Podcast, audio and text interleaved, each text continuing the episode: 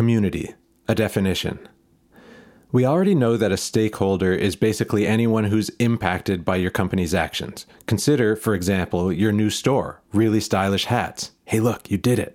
If you really squint, Billie Eilish is one of your stakeholders because your company is inspired by her and tries to improve the lives of stylish eyelashes. Cool, right?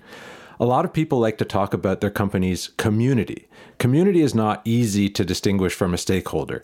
The difference might be a matter of opinion or perspective. But let's define community so we're not confusing things. Communities are groups of people, or even groups of groups of people, like multiple households, who share some common interest.